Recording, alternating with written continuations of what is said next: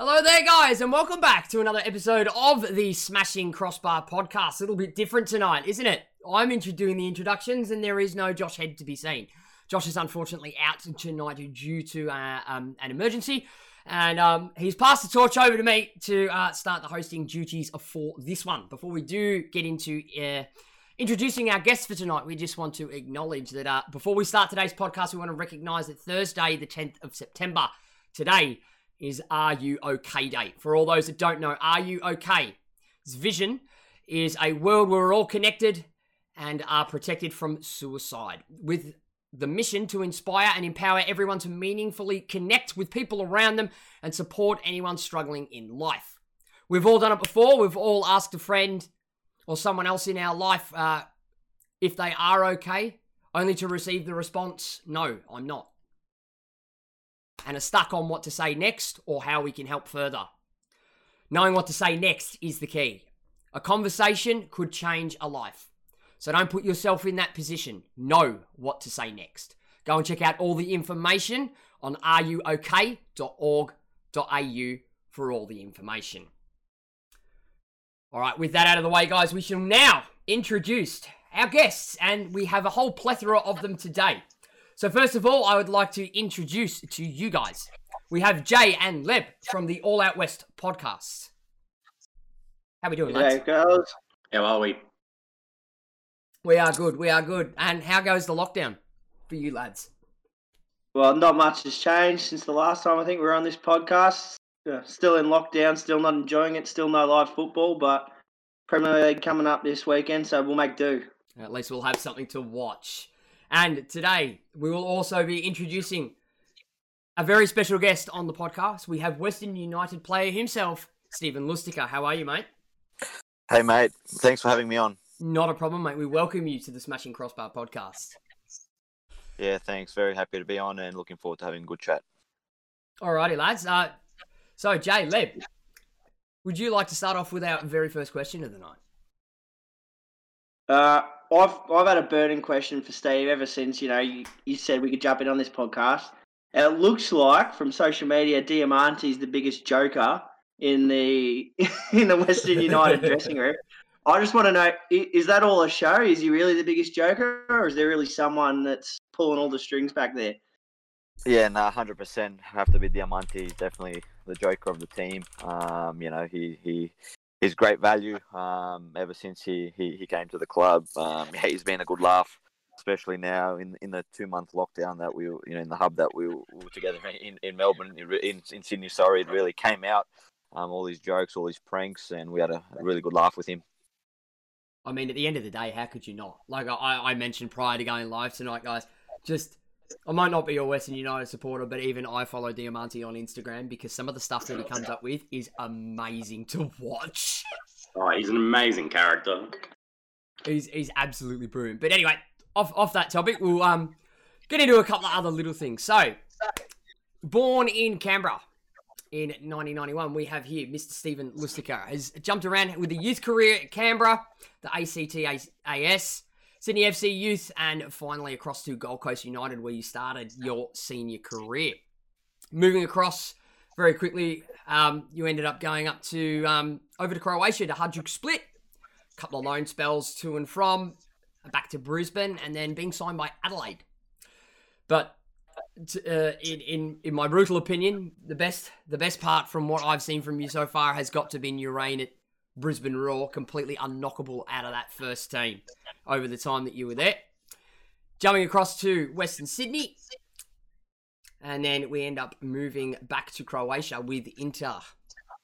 Uh, a very quick stopover in Uzbekistan before you joined up with Western United. Any key highlights in there, mate, that you'd like to talk about? Yeah, obviously, you know, I've you know a bit more experience now. I've been around a bit now. Um, obviously, had the great experience in Croatia.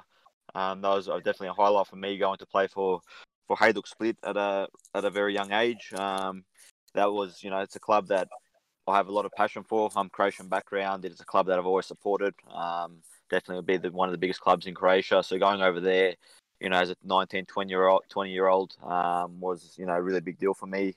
Um, played in some really big games there. You know, we have they have some of the best best fans in the world at that club. So um, I actually made my debut against Barcelona with them, which was, you Mm. know, really, really, um, you know, a dream for me. Um, and then played in a few big derby games as well. So that was obviously, you know, to start my career there was, you know, to kick it off there. Um, obviously, I had a bit of um, few games with Gold Coast United, but that was more with the youth team there. Um, and then to get, that experience overseas um, in in Croatia was, um, you know, a real boost for me. Um, so that was definitely a highlight. Obviously, winning winning the championship with Brisbane Roar was another another highlight. Um, and yeah, um, you know, uh, it continued now with Western United. We had we had a great first year, um, just missing out on the finals, and hopefully now we can build on that next season. Absolutely. I think um mentioning to the boys when we had them on the podcast the other week is that me and Josh were both very much in the in, in the um in the camp of if Western United can make the six, uh, make the six, we felt as um, Jet supporters that that would be a very successful season. But you just absolutely smashed it and went further on. I, I personally was rooting for you guys all the way. I wanted just to get to the big game. Yeah, and look, uh, obviously, you know, uh, our aim was obviously to get into the finals. Um, you know, we had to win a lot of games there. Um, we, I think we had the most games out of, out of anyone um, Mm. post COVID in that hub. So we had six games. Other clubs had three or, or four games. So we had to really back up, and pretty much every game was, you know, a must win for us. And you know, we got, into the finals. Um, which was great, but then once we got there, um, you know, we smelt it and felt like you know we can we can do some damage in the finals. And you know, we won our first game against Brisbane, got into the semi-finals, and you know, um, you know, we had a we had a really good game against Melbourne City in the semi-finals, but unluckily, you know, we felt fell a little bit short um, and just missed out on on the final. But um, overall, you know, the club can be very proud. The boys can be very proud of of uh, what we achieved in the first year. Hundred percent. Uh Jay Leb, any more? Uh, so that probably moves perfectly into the question I was going to ask. I was just going to um, ask you what actually enticed you um, about coming to Western United and um, how you first integrated with the squad. Uh, obviously, because you came in mid-season and the players obviously had a bit more time to work together. So, um, yeah, how did your decision come along, and how was it for you in that in those early stages? Yeah, look, I, I finished my season in Uzbekistan, so I came back to Melbourne. Um, my fia- fiance is from Melbourne, so I was, you know, having a bit of a break in Melbourne um, on holidays a little bit, and yeah, the opportunity came up. Um, I spoke to the coach Mark Rudan, um, and after speaking to him, um, you know, he told me what what his plans were, what he expect expected from me, and you know, I um, I accepted. You know, I, I really believed in in in what he was he was creating at Western United, um, and you know I wanted to be part of that. Um, and then yeah, ever since I got there, you could see straight away, you know, the foundations were set straight away. Um, there was a winning mentality there, a lot of positive energy um, for such a new club. Um, you know, they were ambitious as well. For, for, for, for a new club as well. Um, so it all seemed to come together, and you know I, I fit in quite well uh, pretty quickly, and yeah, really enjoyed my time there um, in, in in the first season. Even though I did come, you know, in in, in February, um, I only played about three games, and then we had the big COVID break. So um, yeah, overall, I'm very satisfied and, and looking forward to building on that next season. And there we go, ladies and gentlemen. We've just popped up in the chat. One of the Newcastle Jets faithful, Luke Sports Gaming, has come in. Breaking news: Diamanti has won the Johnny Warren Medal. Fantastic. Yep, we just saw that as well. We've got big grins on our face right now. Yeah, That's right. You, can- you can have it. You can have it. We'll, we'll gladly take goal of the season. to be honest, Jet scoring goals is something of a rarity over the past couple of seasons. So if we had one banger that goes in for goal of the season, we'll take that. yeah, and look, it was a worthy winner as well, so we have no complaints here. No complaints. Beautiful. Yeah. Luke also comes in with a question for you, Steve, and that is that what is it like to play in Uzbekistan? Yeah, look, it was um, a different experience for me, um, having played in, in Europe and, and in Australia. Um, you know, that was the first time for me to, to go play in Asia, and it was, you know, it was actually um, a good experience, a great experience. Um, the league's pretty tough there, to be honest. Um, good quality players. They have some good foreigners there.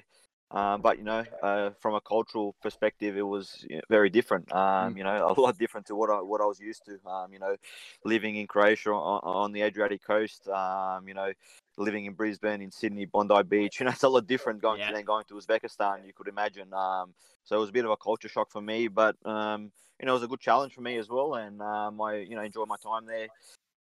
Um, our club was battling relegation when I got there, and we managed to stay up, which was which was the goal. Um, so yeah, we achieved that, and yeah, look, it was it was a great experience for me. Um, I spoke to a few few other boys. Um, previous Aussies played there before I went over, so I spoke to a few of them, and they gave me a bit of an insight on what I could expect there. And overall, you know, I didn't know what I was sort of going into, but in the end, I was, um, you know, I look back on it as a great experience, a great learning experience for me, and um, had some good memories there in my short time there. And now, like the rest of us on this podcast, you've migrated across into the western suburbs of Melbourne. I bet you that was an experience too.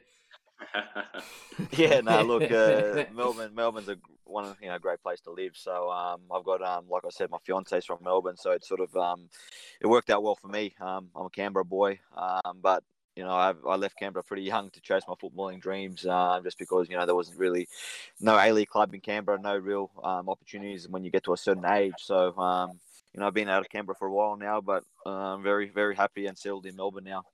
Very good, and that, I'm suppose I suppose that's something we could chat about uh, later on in tonight's podcast. Maybe we can all discuss the viability of a um a team, an A League team in Canberra.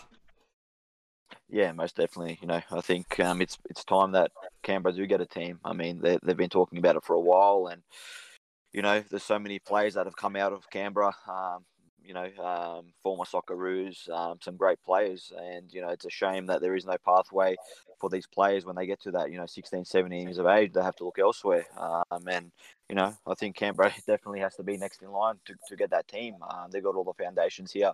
They've got the stadium, they've got the facilities, they've got the players. Um, you know, they've got, they've got a women's team, they've got a youth team. So, you know, it's it's just about time that they, they get a senior team as well. And I think it's, you know, hopefully um, in the coming seasons they'll get that.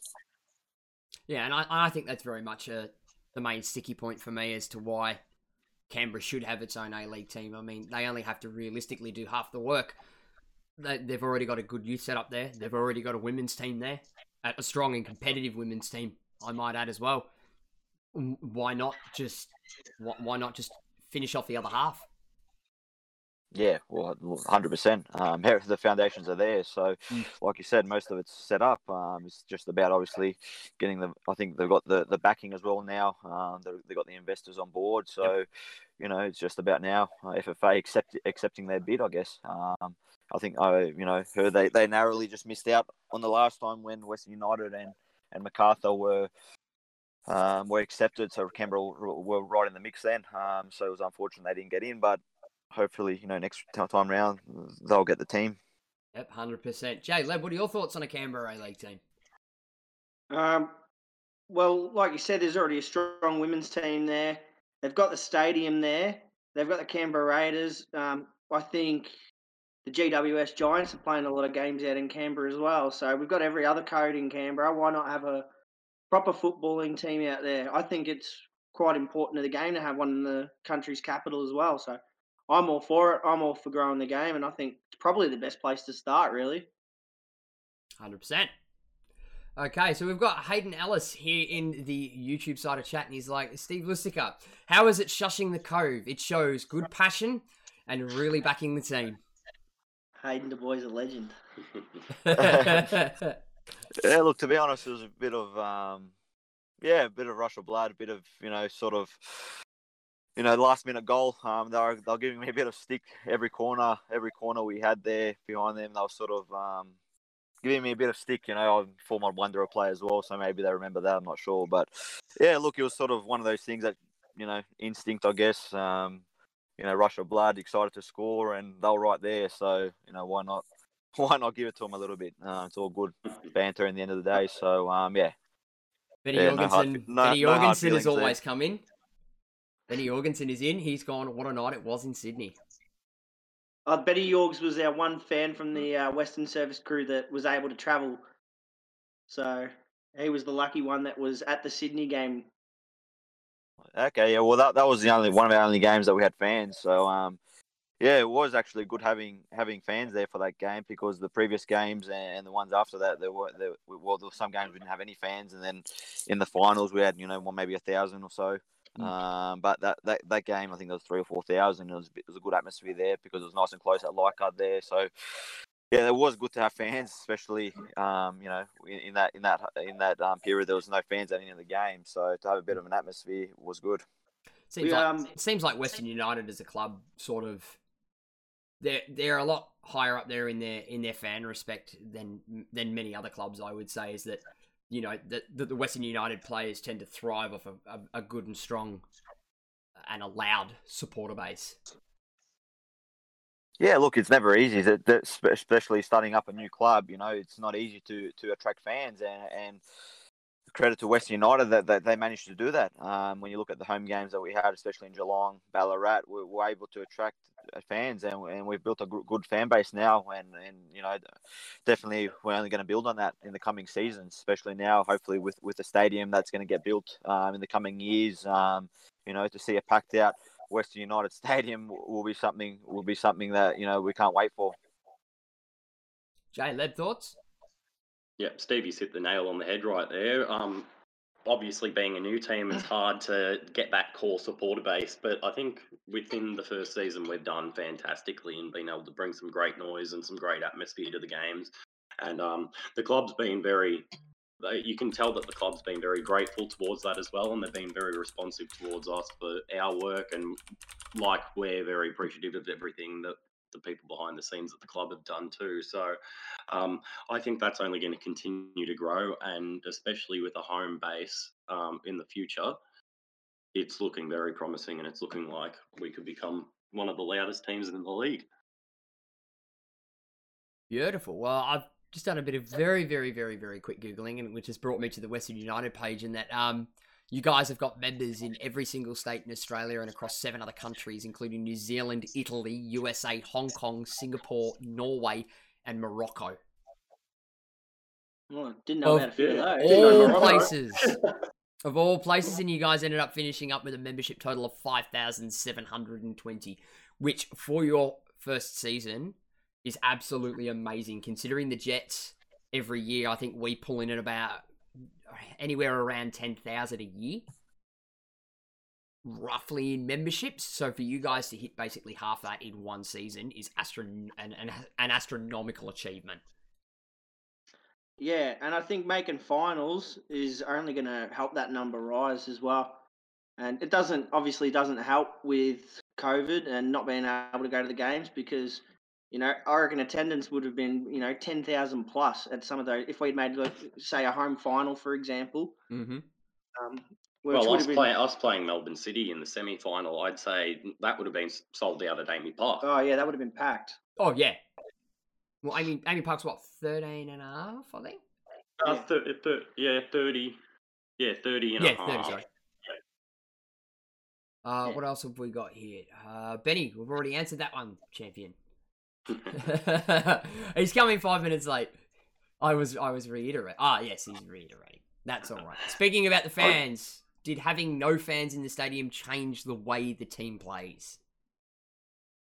Um, it's a good question. Um, to be honest, you know, it is a weird feeling. Um, but when I look back at the games, I think it was still the same intensity. We had the same, you know, same mindset going to the game. Um, so, you know, I don't think it changed the way we played. Um, you know, it was it was a strange feeling. Um, but once the game started, um, you know, I think it's it's you know football at the end of the day, and and we all went out there to win and, and play our own game. So definitely, you know, you, you, you want to be playing in front of in front of crowds. Um, but in this situation, we obviously didn't have it. But um, look, looking back at it, it did, definitely didn't change the way we played. But you know, the whole landscape obviously changed a little bit in terms of you know there was no atmosphere. Um, you know, maybe maybe the game would have gone different ways. You know, especially when when you have you know crowd getting behind you or behind a certain team. Um, it can change or have an effect on the game. So, you know, in hindsight, maybe other games, the games would have gone in a different direction if there were crowds behind the behind the teams. Um, you know, we're not going to know that, but um, yeah, looking back, you know, it was it was a it was a different experience. Um, a bit of a weird feeling, I guess. Um, playing in front of no, no, no fans, you know, you could hear, you can pretty much hear everyone. You could hear the coach on the sidelines. You could hear all the players. So usually when you're playing in front of a crowd, you can't hear anything. Um, so you know, had its, had, had its positives, but also also a lot of negatives as well. Um, but overall, look, it was, it was you know a great experience, and we're just happy, to, obviously, to be playing football and finishing off the season. Yeah, hundred percent. I think I think the one thing that I noticed um, coming out of the COVID break and coming back into well, wh- what we could call the the rest of the season is that it seemed like some teams, especially Sydney, um, to quote off the top of my head, they sort of like the fans really not having the fans there really really affected them. It was almost like the first ten minutes of the game was was quite cagey.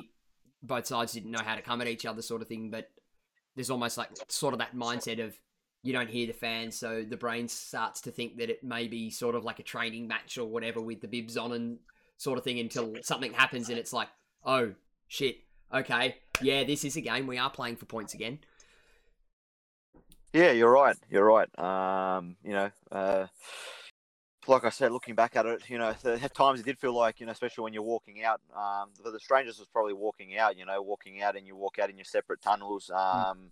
No fans there, so it did feel like a bit of a trial game. Um, but look, once once the game kicked off, um, our minds were just focused on, on the game and not really focusing on anything else. But definitely into the lead up into the game, the warm up, um, walking out before prior to the game was, you know, felt like a bit of a trial game, but yeah, look, one, one, once the game started, um, you know, we only had one one on their jobs, and that was to play and, and, to win. Alrighty, hundred percent. I'll move into my next question, which is um, Luke. Luke, sports gaming, mate. Settle down. You, you can't take all my questions that I've written down, mate. We've got here in the chat from Luke and myself as well was my next question, and that is, how is Mark Rudan as a coach?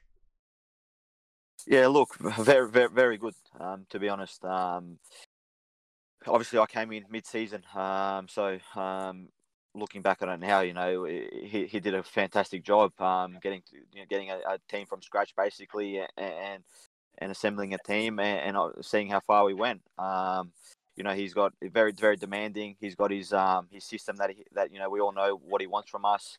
Um, but also he's very very positive, very very positive as a coach. Um, gives us good feedback and yeah, he's he's he's got that winning mentality that that we all shared um, in the end, and we're all on the same on the same wavelength.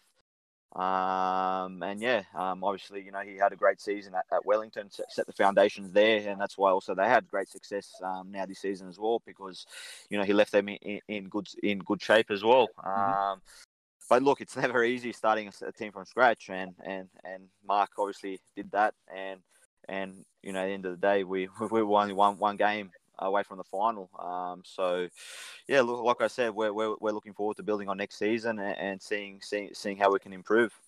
Mm-hmm. Jay, Lab thoughts? Um, I had a very similar question along the lines of uh, not just Mark Rudan, but um, obviously with the whole club going into lockdown and um, you know going into the hub. Um, how was Mark Rudan in sort of keeping all the boys gelling together. You know, obviously a lot of a lot of you are away from your family and, and friends, and that's probably not easy. Maybe for the younger lads it's a bit easier, but for the older fellas maybe not so much because they have families. How how did um, not just Mark but the club act to sort of keep morale up?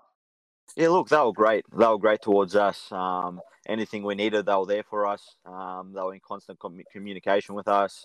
Um, Mark was always there. Um, you know, anything we needed. He was he was just you know a door knock away. Um, he you know he was there always. Um, you know, like I said, very very positive, very positive with us. Um, even you know if if there were some some days that you know the boys were flat or feeling you know a bit down or you know, which which does happen when you when you're away from your, family, you know, and you you know you're we're pretty much 24 seven, which with each other for two months, and that's not easy. Um, people probably forget that. Um, you know, usually when when we're back at home, you know, we train for an hour or two hours a day, and then you go back home for, for for the rest of the day with your family. Whereas this, we finish training and then we go back to the hotel and we're still together. We have breakfast, lunch, dinner together. So you know, it can become a bit tiring. Um, you know, you do get you know a bit frustrated sometimes, and and Mark and, and the club were, were, were great with that. They knew when you know when when to give us space or when you know they had a lot of activities as well that we did. Um, we had like table tennis tournaments, um, trivia nights, so they, they made it fun for us, made it interesting. And to be honest, the time went pretty quick.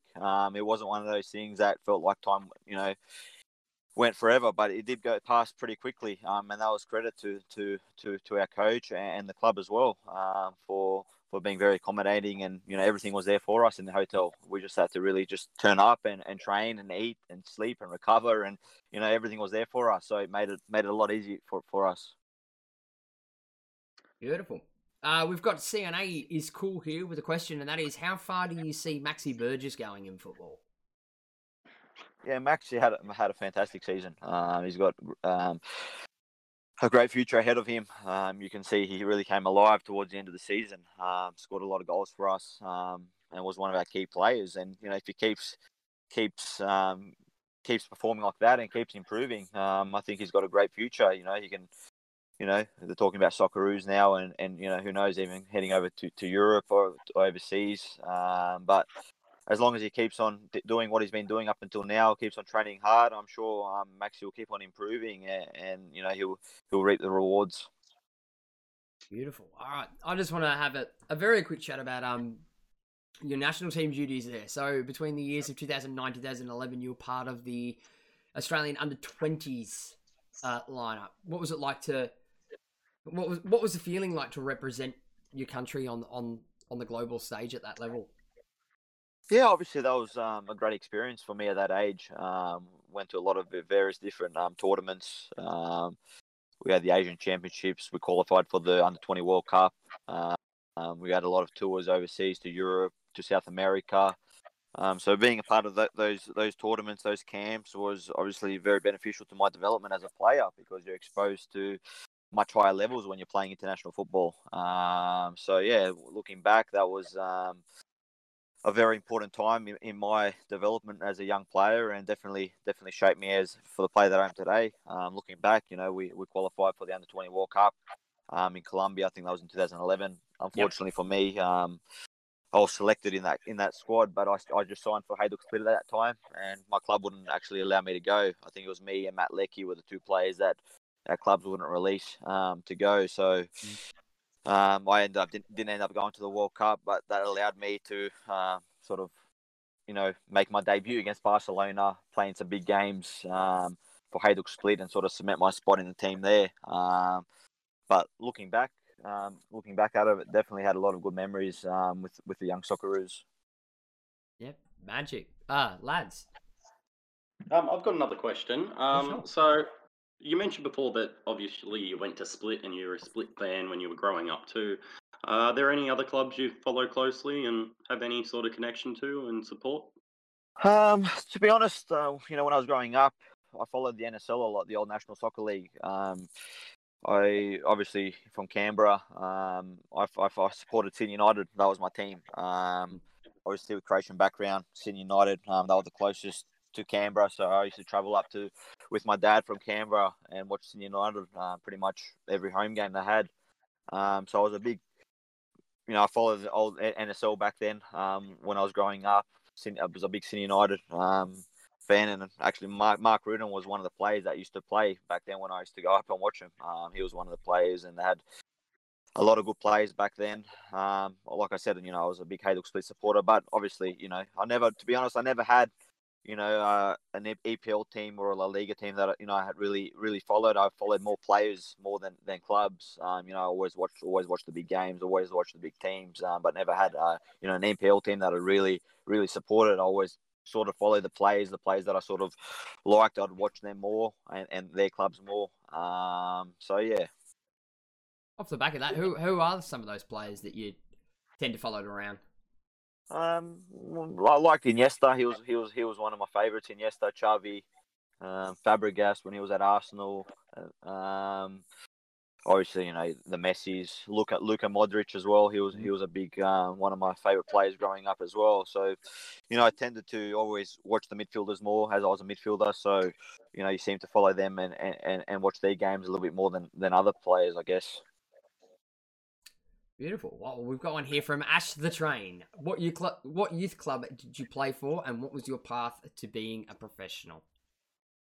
Uh, my youth club club was called Canberra Deakin. Um, yeah, so I pretty much started there when I was six six years old, I think, all the way to about thirteen, under 13s. and from there, I went to the the ACT state teams um, for a few years there. Um, I think it was ACT Academy of Sport, and then from there I went there was no there was no obviously no national um, youth league team in Canberra, so I went to Sydney FC, and then from Sydney FC I went to Gold Coast United. Um, so that was my pathway from Canberra. Obviously, when you get to that 16, 16 years of age, is you know you got to look elsewhere in Canberra. So Sydney was my closest, and then then um, I was involved with the various um, national teams, and then from there I went to yeah Gold Coast United. Absolute magic, lads. Anything else to add?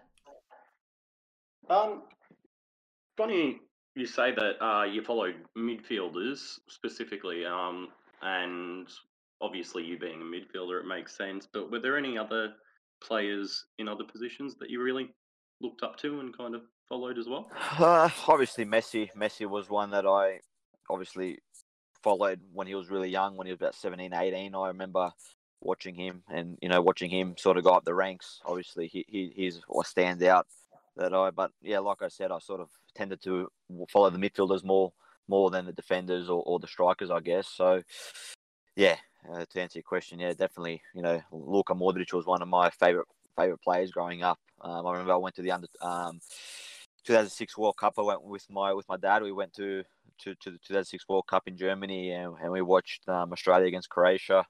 Um, we watched a few other games as well, and I, I remember we went to watch a Croatian uh, the Croatian national team train um, a few times. And I remember Luka Modric, he was about probably he would have been about 19 or 20 years of age, and you know he was young kid, young young young player back then, and he wasn't you know he was in the second team. He wasn't really. I think he came on a few games, and I remember watching him at training. And I go, wow, that, guy's that guy's so good. He's going to be a top top player, and and the, for, you look, you know, a few years later, he, he goes on to Tottenham and then Real Madrid. Um, so I remember from that point on, that's when I really started watch watch following his, his progress and, and watching his games. Hundred percent. I'd I'd take that hundred and fifty percent. He's always been he's always been a player that I've um tended to enjoy watching while he's on screen. Hundred percent. Um, just as well, you've said you follow a lot of players. You've also um, played a lot of time in Europe. Um, does that sort of style, um, like the players you follow and the and the game you play, overseas, does that also translate to the way you play back in Australia? Like, how has that influenced the way you've uh, evolved as a footballer? Yeah, look, you, you, you, you know, I'd, I'd hope it has. Um, definitely, you know, gaining experience. Um, you know, playing against against those clubs overseas, you know, played against Barcelona. I remember having to mark Messi, ah, Messi, sorry, Iniesta. Messi didn't play in that game, but Iniesta did. I remember coming on and having to mark Iniesta for, for 40 minutes. Um, and, you know, as a 20 year, 20 year old and someone that, you know, always, always watched on TV and, and admired so much, um, definitely you pick up things. And, you know, we've played in some big games. We played against Inter Milan at the San Siro in Italy, uh, Europa League qualifier. And then even back back here in the A League, there was a few big games we played as well. We played against Liverpool um, at Suncorp, against um, when I was at Brisbane Roar, sold out Suncorp Stadium. Um, Arsenal came as well, sold out here in Sydney, um, eighty three thousand. So they were all experiences I took, and and definitely, um, you know, when I look back on, um, can be very proud that I was, you know, privileged to play in games and against such such great opponents. Hundred percent. Well, we'll take a question here now from the chat, and it's we'll take this one from Hayden, and that's what's your highlight of the season at Western United? Yeah, definitely, definitely making the finals and, and, and winning that winning that first um, playoff game against Roar, and then you know getting to the semi-finals. Um, you know, definitely, you know the the team was um, so together in that time as well, making the finals after every game. The way we celebrate, just winning a game with Western United, it's great. We, you know, we we have our team song after every game, and you know, after every game we win, it feels like we won a final, and it's just great that passion that that, that the players have, that the club has, that the coaches have. Um, everyone's together, and, and to be honest, I haven't really experienced that at the other A League clubs that I've been at. Um, that real togetherness, um, that real passion to win, and, and really enjoy those moments when we do win. Um, doesn't matter if it's just you know a normal league game or, or what it is. We you know we, we celebrate every game and every victory together, and and be, being being part of those moments is, is something that was, was was very special, and especially in this time as well, this, this hard time in, in the hub as well. It made everyone even closer together, and, and you know able to make the finals and and, and get so far was um, something that we'll remember, and obviously that will spur us on for next season to go that one step further.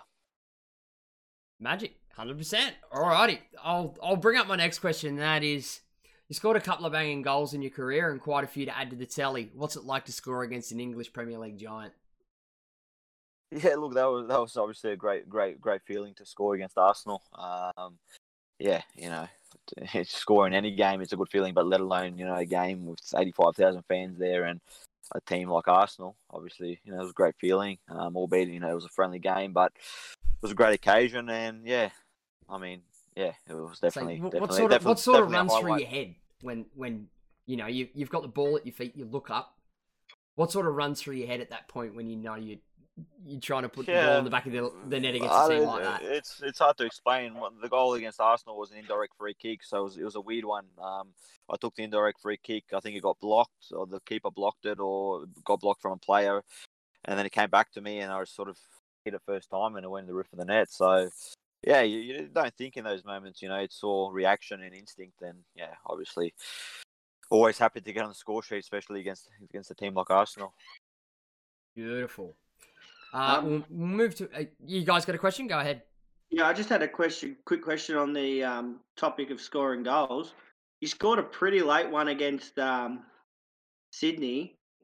Is that the latest one you've scored to win a game? Or Yeah, it would be the latest one I've scored for sure. Yeah, yeah. yeah, we were we were all going off at home in the Zoom chat, and we were all thirty. I think we were thirty seconds ahead. Myself Okay. and Caleb.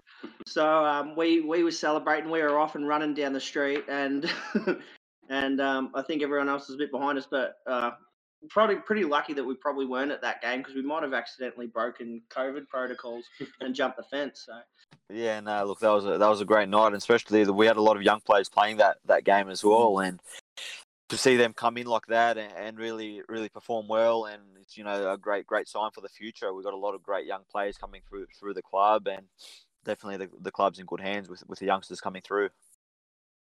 We'll move on to the next one, and that is Matty El- uh, Eldridge comes in with a very interesting question, and that is, who is the most annoying player you've played with and against? Uh, annoying. Uh, now you put me on the spot. Uh, to be honest, Diamanti now in in the hub. I it was funny because I, I brought a coffee machine with me um to the hub, so I had a coffee machine in, in my room, and Diamanti likes his coffee, and he, he he was messaging me, you know, in the morning early when I was still sleeping, because I'd I'd make the coffee, but he always wanted to come to me for a coffee because he liked the coffee that I made. So he was, he was messaging me when I was still asleep, and he was knocking on my door to making him a coffee. So he he was came a bit annoying sometimes, to be honest. Always asking for a coffee. Um, but yeah, I'd have to say Diamanti was a bit annoying, to be honest, um, with his coffee demands. I was about to say, just give him a mask and a key. Yeah. Off you go, mate. Go make it yourself. Yeah, exactly. and and the most annoying player you've played against?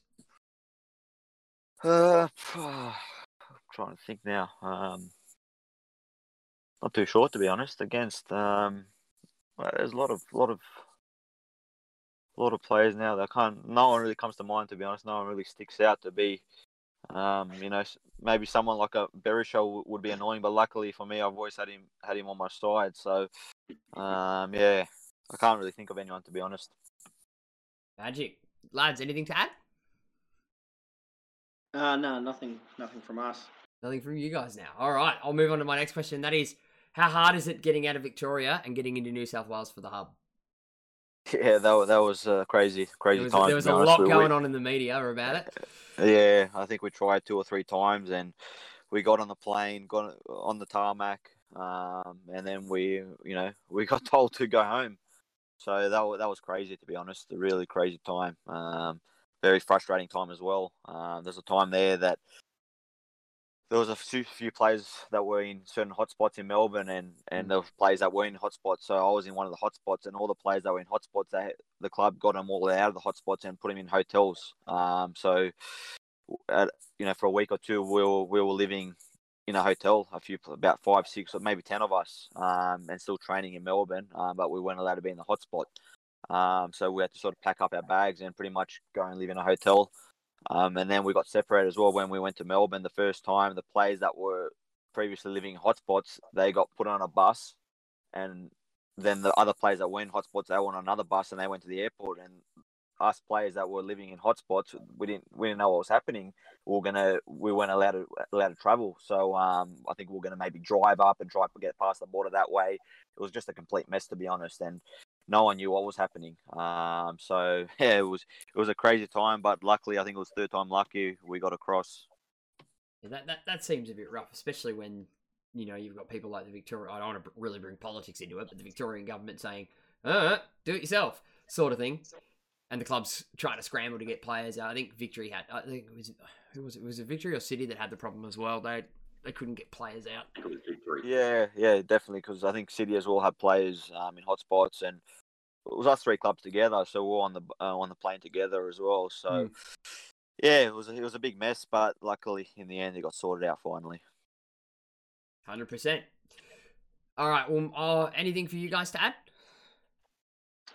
Uh, no, not at the moment. Not for that one. Oh, from that one, beautiful. All right. Luke Sports Gaming comes in. What's the best goal that you think you've scored? That one's for me, is it? Yeah. Yep. Yep. Um, I'm just trying to think. Those I remember my first goal for Hajduk Split was was a good one. Um, outside the box, just a good, good, good, good shot from outside the box. Um, there's a couple in Brisbane, a few long range shots as well. Um, yeah, probably couldn't pick one, but um, yeah, I'll, I'll probably say the one for Hajduk Split. Um, especially being the first goal for the club in front of the home fans was, was a special one. And that's what you want. Always love a good good home goal in front of your fans. Yeah, hundred percent. Especially over there, the fans. You can imagine how fanatical they are and crazy. Oh, yeah. Um, so yeah, that was um, definitely, definitely um, a highlight. Hundred percent. All right. Uh, we've got one here from A Dogs, and that is: Is Berisha that much of a practical joker? A practical, yeah. But he, like, look on the field. Bess is is is hundred percent serious. You know, disciplined, professional. One only, you know, he's he's there for one reason only, and that's to score goal. Two reasons: to score goals and to win games. Um, but off the field, you know, he, he's a normal guy, a nice guy, caring, loving guy. Um, likes to have a joke or two as well outside the field. But look, when it comes to football, he's he's he's serious. There's no mucking around with him. He's there to win games and to score goals, and you can see that's why he's been so successful. Um, in the A League, that's why he's scored so many goals because of his, you know, his his determination, his discipline, his his, his winning mentality, and um, you know, it's good, especially for the younger guys to see see that as well, um, to see that that mentality that he brings to every training session and every game. Um, so yeah, look off the field, he's he's he's a, he's a nice guy, a joker, uh, but on the field, he's he's he's there's there's no mucking around. And, and that's one thing I've always enjoyed about Besart Berisha, as much as you know he's played on opposition teams, and you know you love to hate him as an opposition supporter. At the same point as well, you can't fault the bloke for the amount of passion that he plays with. That's one thing I've always given him a testament to is that his passion when he plays on the pitch is second to none. That and the other third thing that he's good at is being caught in Nigel Boogaard's pocket every every single time. Yeah, Ni- Nigel's a good defender. Very, very. I played with him in Adelaide. He's a top bloke, and he's a he's a very hard defender as well. So it's never an easy battle. Um, doesn't matter which play comes up against him. He's always going to have a tough time against Nigel. Dead set. He's a dead set legend. Uh, Benny Jorgensen goes, I was about to run down from the hill and join you all. Uh, spoke to Brendan White once, who said Berisha was crazy in training at Brisbane. Has the old man mellowed in his old age? That one's from Ash the Train. Nah, look, I think he's even become pretty, maybe even more intense now since he's gotten older. To be honest, I don't think he's because I was with him as well in Brisbane. Mm. Um, and uh, he he hasn't mellowed, mellowed at all. To be honest, uh, if anything, he's got more more hungry and more determined to win and score goals. And that's and that's what you want. Head, heading towards the you know your late twenties, early thirties. That's what you want. You you still want that hung, that hunger and that fight, even though the body might not be what it was the two to three years prior to that. You, you want Yeah. that sort of fire and that passion inside you to fuel you and make you do extraordinary things with your body to put those balls away. Hundred percent, and and and the young guys can see that as well. So, you know, he sets the example, and, and the younger guys can see that you know that's what it takes to, to to get to that level and to win trophies and to win games and score goals, and and that's why he has won so many trophies since he's been here in Australia. Um, so it's, it's you know it's great for the younger guys as well to, to see that mentality that he brings brings. Um, you know, I don't think there's enough of it here in Australia. Um, and you know, more players like that, I think it's going to be better for, for, for the league and the development of, of, of the younger players. Hundred percent. Uh, we'll move now on to the next question, and that is: if there was something to change, if there was something to change about the club, what would it be and why? That's a hard question, to be honest. It's, it's especially as a new club, there, there's not much to change. Um, you know, um, obviously now that they're, they're they're working towards building the new stadium. So once that's sort of um, settled, then you know, obviously it was a bit challenging um, this season because we played at a lot of different venues as our home ground, so we didn't really have one home ground. Mhm. Um, so you know, moving forward next season, hopefully we can have you know maybe one home ground that that will be ours. Um, so yeah, looking yeah, moving forward, probably I would say that we'll be looking forward to having our own home, uh, not you know playing in Geelong and Ballarat and, Mm. and different venues. So yeah, we're definitely looking forward to having our own home ground, and obviously once a stadium a stadium's built, that's going to be um, very exciting. Uh, did, did you get to play in all three venues? You yourself? No, I only played in, in Geelong. That was the only venue I played in. Ah, yeah, yep. GMHBA. Been there as a Yeah. supporter, and when we, because when the Victory always get it as their home away from home, for some reason they always manage to pick the Jets to have that game, and it's an absolutely terrible stadium to watch football in. Yeah, yeah, I know it's, it's far away. It's, it's not really a football stadium. So, um, to be honest, the, when I played there, the field, the ground was quite good. Hmm. The grass was good, but obviously, yeah, it doesn't have that footballing um, atmosphere that that you want that you get at a, at an AAMI Park, let's say. Yeah, It's a good stadium, but yeah, it's an AFL stadium. That's Yeah, what it's it's, not designed for for. It's it's great for AFL games, but yeah, when you come to other codes, it's not doesn't doesn't live up to it. Is that one of the reasons why you guys moved your supporter group from where it initially was? Um, actually, you that were, was the yous were behind the goal, weren't you? Yeah, we were we were initially, and the club um moved us, um, and I think it was to engage uh more other just normal fans that were sitting around the sides to get involved in chants and um uh, have the opportunity to walk over to the active and join in. So just to Mhm. give um yeah other people who wouldn't be in that um wouldn't be in the active with us the chance to experience it and see what it's like and get everybody a little bit more connected. I think that all stemmed from the first victory game because we had the active support area right next to pretty much two bays of just regular supporters. Yep. And um, after we beat victory, we had pretty much the three full bays going became act- absolutely nuts. It and the all whole thing became was, active, so essentially.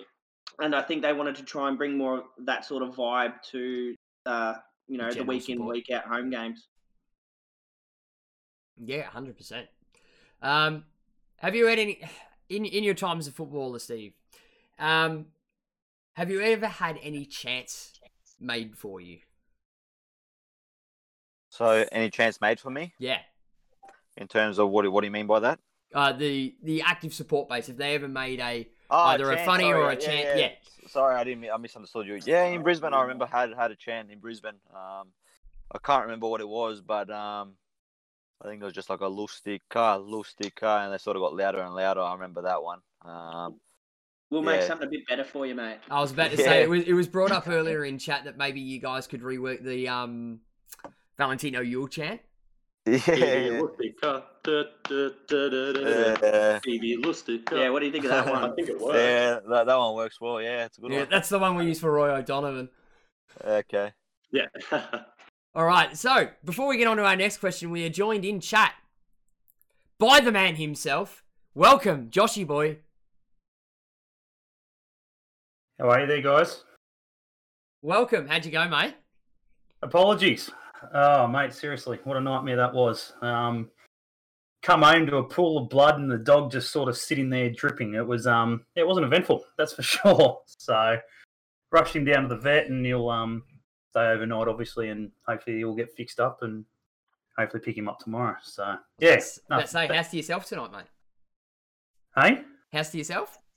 No, no, no, no, no. It's been a hectic freaking day, mate. I had to pick a had to pick the wife up from hospital today, and then freaking so f- from work to hospital to pick her up, then pick Amelia up, and then obviously come home to a pool of blood from the dog, and then back down to the vet. I've only just sat down for the first time today, I think. So, but yeah, no, thank, thanks for man in the fort, mate. Muchly appreciated.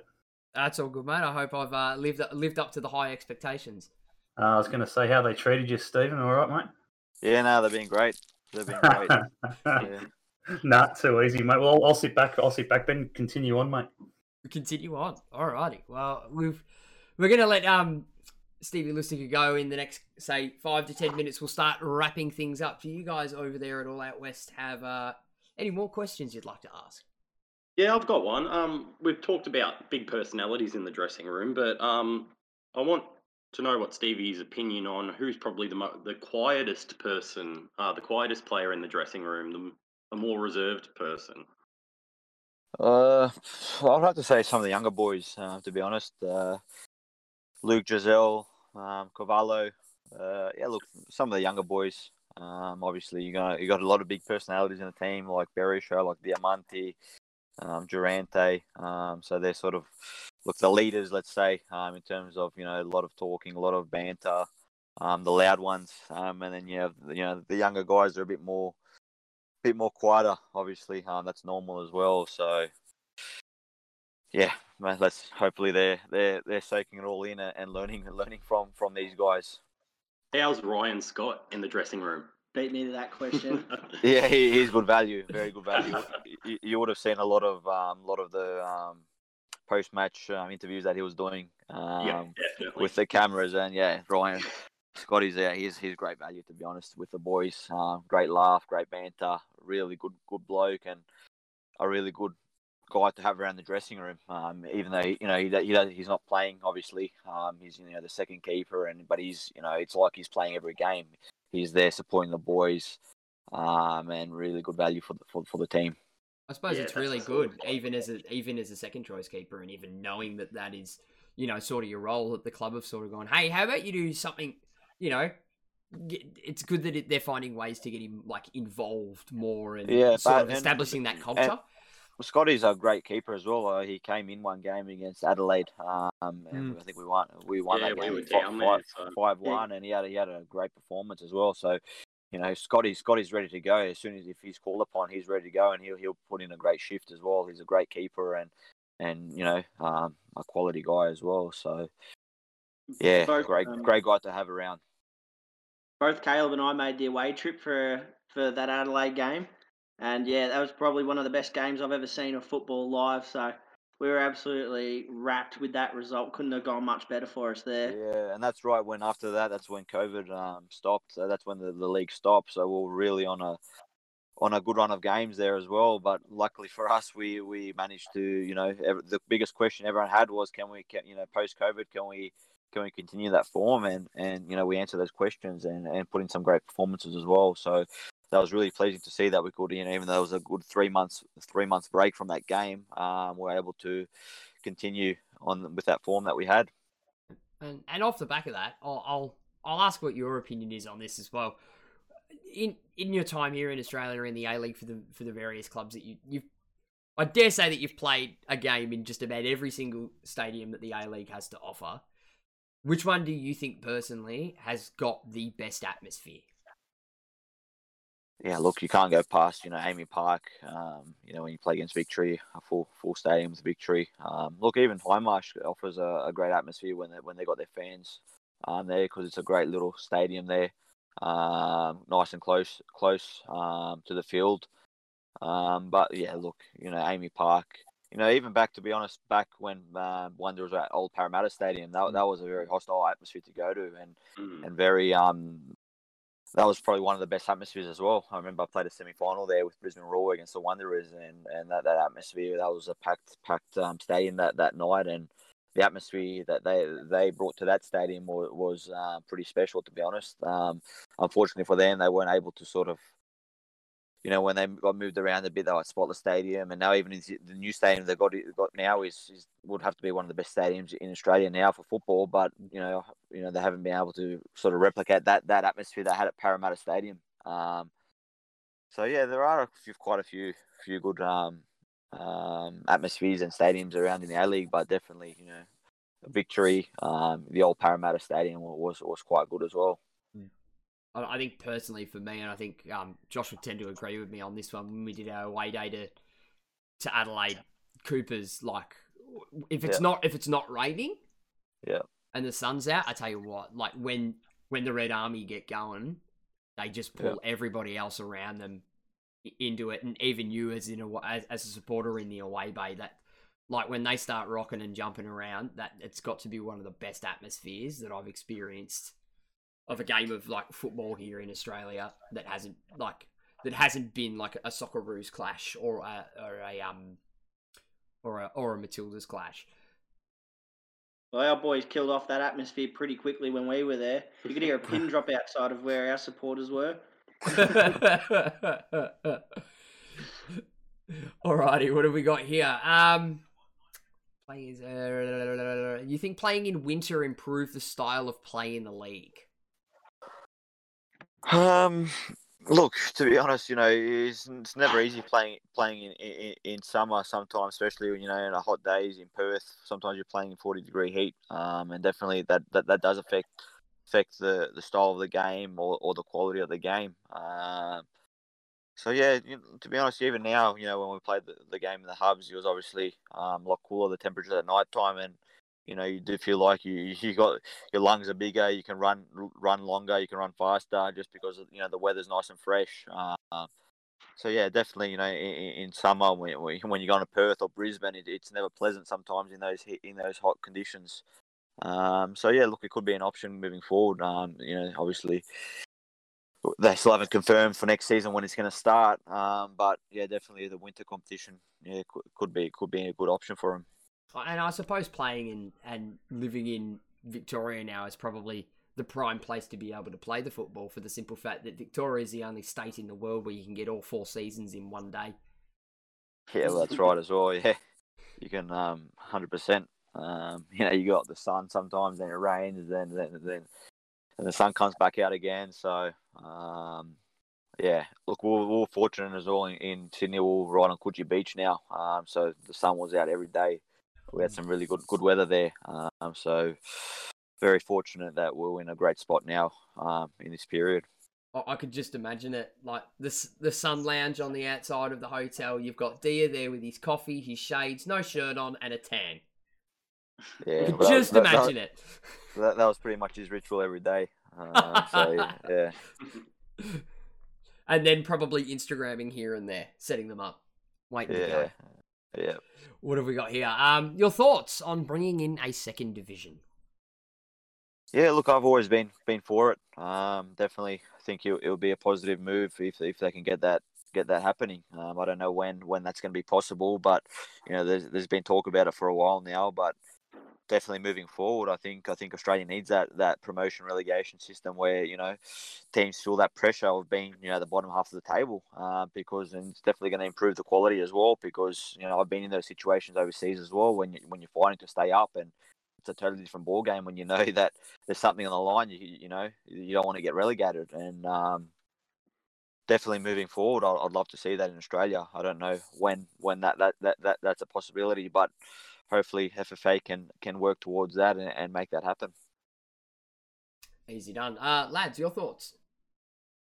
Yeah, I think it, I think it's crucial for um, the growth of the game in the country that we have a second division at the least. So, um, but there's still a lot of work to be done to implement that sort of thing and to bring in new sorts of teams and bring in the structure. So, I don't think it's right around the corner, but I think it's something that we can look forward to in uh, the let's say medium term.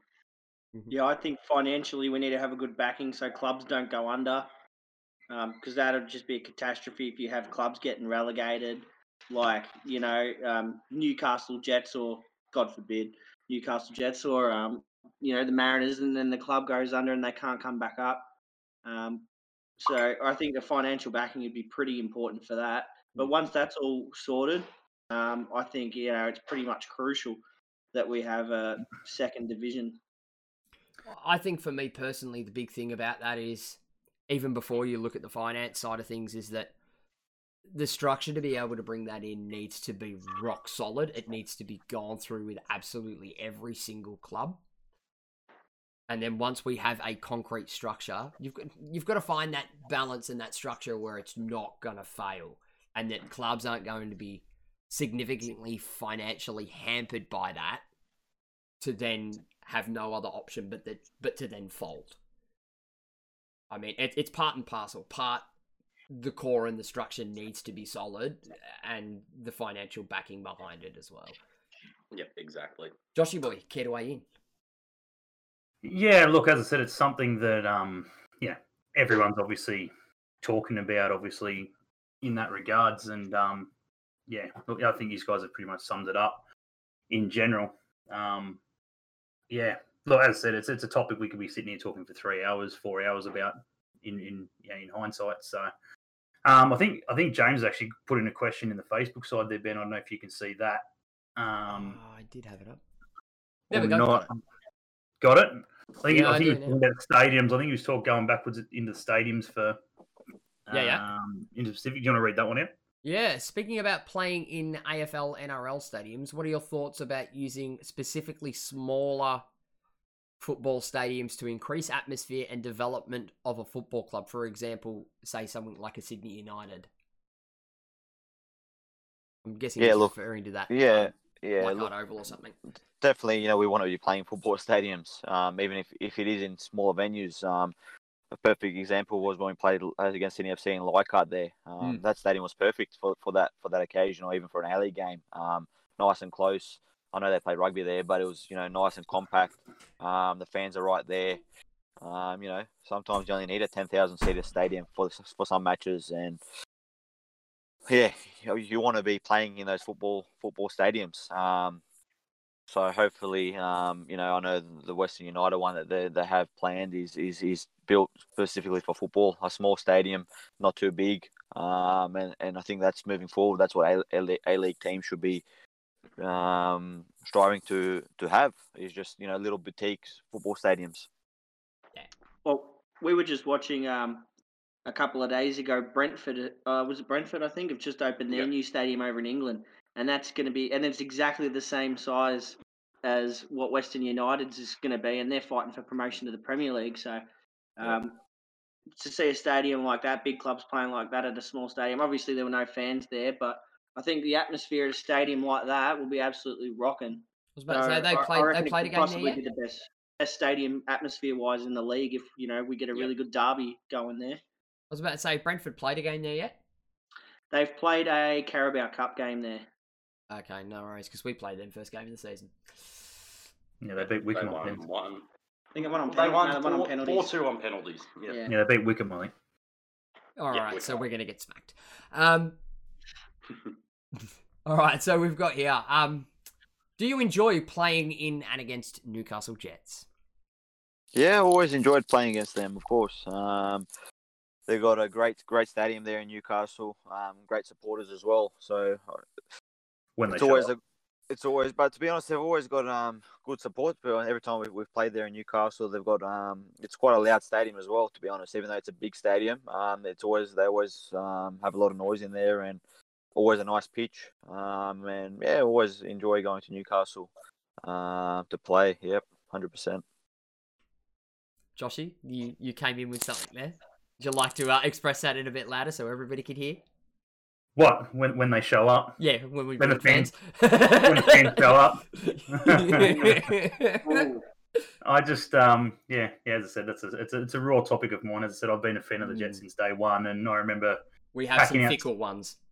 packing out stadiums and obviously you know packing out the stadium and the bays and everything else and now it's just sort of you know we've we've, we've had a few too many forever sevenths and um the fans just yeah it's they're struggling we're struggling to come back unfortunately so um, hopefully we can turn it around obviously with under Carl so with Carl it'd be fantastic to see him bring back the fans obviously with some good results like the back end of the season so yeah other than that mate Uh, what's this? Saw that the Jets were offered to South Melbourne and Central Coast Mariners were offered to Sydney Olympic. What?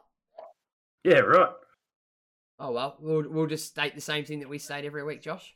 We don't. De- our podcast does not deal in rumor. absolutely We don't do rumor. We want facts. Absolutely. It- It'll never happen. Yep. And if it did come out as fact, then we'll tell you about it. Yeah. I don't yeah. think they'd be willing to put another uh, Victorian-based club in anytime soon. Yeah, no chance. No, I think we're done for a little bit. yeah, I think he's had enough. Uh, three, three's plenty. Maybe, maybe give Canberra or um, you know, likes of Perth or something like that another side. Yeah, Yeah, we were not discussing good. we were discussing earlier about the viability of a um Canberra side, being that Steve is um from a Canberra boy himself. It needs to happen. It needs to happen. I'm surprised they still 100%. haven't. Don't understand why. oh, oh, in, no offense to Western United or obviously your Western Uniteds and stuff like that, but Western Sydney Wanderers. Sorry. Um, Canberra had to come first. Surely, surely they had to be put in before those two sides. Yeah, my big thing is half the job's already done. Exactly. Exactly. They got a girls' side, they got the youth side. Friggin', you know, the AIS was born and bred there. So it, I don't know. It just needs to happen. Obviously, I do. I missed that if you guys were talking about. it. Obviously, I'm sure Yeah, Steven would love, would love to play play for his boyhood town. Obviously, in the A League. Surely, it's something that you would love to do. Yeah, look, I've I've been a big um, promoter of, of a Canberra team for a while now, and you know we touched on it earlier. Um, you know everything everything's in place here. They got the stadium, they got the facilities.